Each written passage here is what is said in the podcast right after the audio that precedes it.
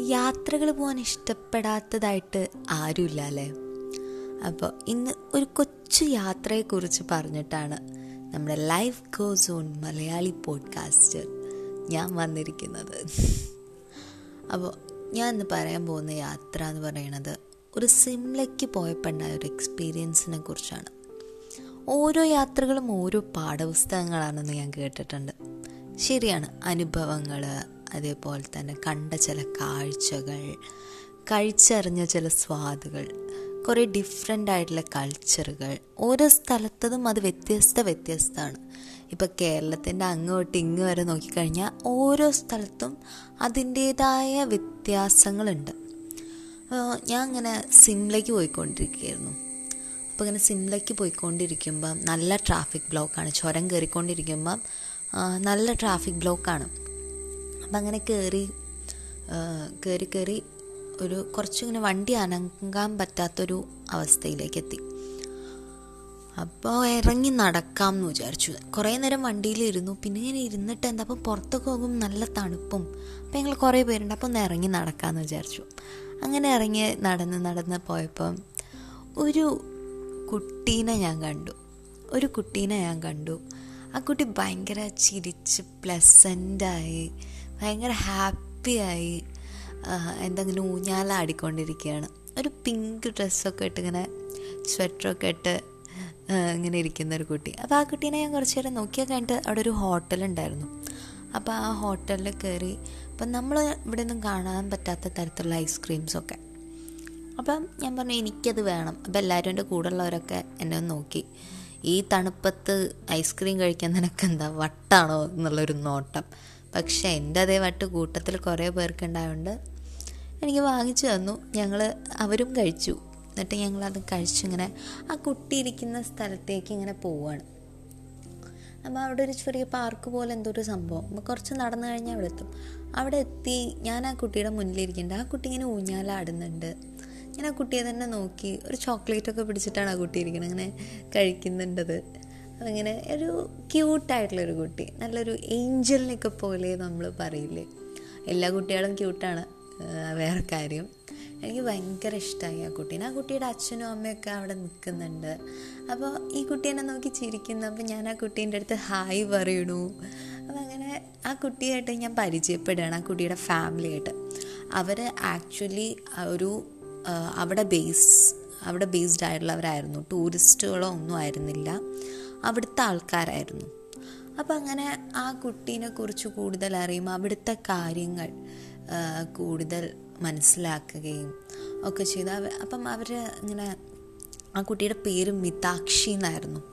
എനിക്ക് പേര് ഭയങ്കര ഇഷ്ടമായി എനിക്ക് പേര് ഭയങ്കര ഇഷ്ടമായി നമ്മുടെ ഇവിടെയൊന്നും അങ്ങനത്തെ പേരുകളൊന്നും ഞാൻ കേട്ടിട്ടില്ല. ചിലപ്പം അവിടുത്തെ സ്പെഷ്യൽ പേരുകളോ അങ്ങനെ എന്തെങ്കിലും ആവാം. പക്ഷെ ഇവിടെ ഒന്നും ഞാൻ അങ്ങനത്തെ പേരുകളൊന്നും കേട്ടിട്ടില്ല. അപ്പോൾ എനിക്ക് ഭയങ്കരമായിട്ട് ഹാ നല്ല പേരാണല്ലോ ഒക്കെ തോന്നി. അവർ അവരുടെ കൾച്ചേഴ്സ് പറഞ്ഞു അവരുടെ കൾച്ചർ പറഞ്ഞു അവർ എന്താ പറയുക അവർ ഓരോ കാര്യങ്ങൾ അവിടുത്തെ എനിക്ക് പറഞ്ഞു തന്നു. ഞങ്ങൾ കുറച്ച് പേരുണ്ടായിരുന്നു അപ്പോൾ ഞങ്ങൾക്ക് ഇങ്ങനെ പറഞ്ഞു തന്നു. പോകേണ്ട സ്ഥലങ്ങൾ അവർ പറഞ്ഞു. ഇന്ന സ്ഥലത്തിലേക്കൊക്കെ പോകണം അവിടെ കാണാൻ കുറേ സാധനങ്ങളുണ്ട്.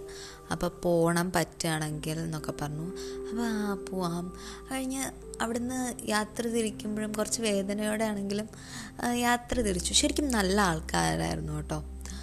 നല്ല എക്സ്പീരിയൻസ് ആയിരുന്നു ആ ഒരു ഫാമിലിയെ പരിചയപ്പെടുക. അവർ പറഞ്ഞൊക്കെ ശരിയാണ്. അവർ ആക്ച്വലി അവിടെ വീടുകൾ നമ്മളിപ്പോൾ ദൂരെ നിന്നൊക്കെ നോക്കിക്കഴിഞ്ഞാൽ നമുക്ക് പേടിയാവും ഇങ്ങനെ വീടുകൾ. ഞാനൊക്കെ ആലോചിച്ചിട്ടുണ്ട് അയ്യോ എങ്ങനെ അങ്ങനെ കഴിയുക മണ്ണിൽ കുറച്ച് വീടില്ലാതെ എങ്ങനെയാണ് കഴിയുക ഒരു ബേസ് അവരിങ്ങനെ കുന്നിന്റെ മുകളിൽ കുന്ന് ഒരിത്തിരി സ്ഥലമാണെങ്കിൽ അവിടെ ഒരു വീട്. അതും നിലത്തൊന്നും തട്ടിയിട്ടൊന്നും അല്ല വീട്. ഇങ്ങനെ ഓരോന്നിന്റെ അവർ നിലത്ത് വിറക് സൂക്ഷിക്കാനും അങ്ങനെയൊക്കെയാണ് അവർ ആ ബേസ്മെന്റ് പോലൊരു സംഭവം യൂസ് ചെയ്യുന്നത്. ആ ഒരു കാഴ്ച ഭയങ്കരമായിട്ട് അതിശയിപ്പിക്കുന്ന ഒന്നായിരുന്നു. നമുക്ക് പേടിയാവും ആ ഒരു കാഴ്ച കണ്ടു കഴിഞ്ഞാൽ അതേപോലെ തന്നെ എന്റെ മനസ്സ് ഭയങ്കരമായിട്ട് വേദനിപ്പിച്ച ഒരു യാത്രയാണ് ഒരു കാഴ്ച. കാഴ്ച എന്ന് പറയുന്നത് അത് കഴിഞ്ഞ് ഡൽഹിയിലേക്ക് പോയപ്പം ഡൽഹിയിൽ നമ്മുടെ ഒരു നഗർ എന്തായിരുന്നു അവിടെ സ്ട്രീറ്റിൽ കുഞ്ഞു കുട്ടികളെ ഇങ്ങനെ കുഞ്ഞു കുട്ടികളെ അവർക്ക് വിശന അവർക്ക് വേറെ നിവൃത്തിയില്ല. അവർക്ക് ഓരോ മാലയും വളയും ശരിക്കും ഞാൻ ആലോചിക്കാറുണ്ട് അവരെ അവരുടെ അടുത്ത് നമ്മൾ പാവം തോന്നിയിട്ട് വാങ്ങിക്കും. പക്ഷെ അത് വാങ്ങിക്കുന്നതല്ലേ അവരുടെ അവരോട് നമ്മൾ ഏറ്റവും കൂടുതൽ ചെയ്യുന്ന ഏറ്റവും ദ്രോഹം എന്ന് പറയുന്നതെന്ന് ഞാൻ ആലോചിക്കാറുണ്ട്. കാരണം അവരത് നമ്മൾ ഓരോന്ന് വാങ്ങിക്കുമ്പോഴും അവർ വീണ്ടും വീണ്ടും അത് വിൽക്കാൻ വരും. ഞാൻ എന്റെ അമ്മയൊക്കെ അന്ന് കൂടെ ഉണ്ടായിരുന്നു.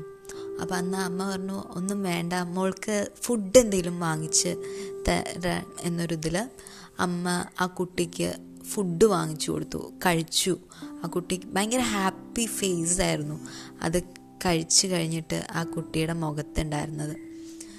ശരിക്കും നമ്മൾ ചെയ്യുന്ന ചെറിയ കാര്യങ്ങൾ മറ്റാർക്കെങ്കിലും ഭയങ്കര ഹാപ്പിനെസ് കൊടുക്കാൻ പറ്റിക്കഴിഞ്ഞാൽ അത് വലിയൊരു കാര്യമാണെന്ന് എനിക്കന്ന് മനസ്സിലായി.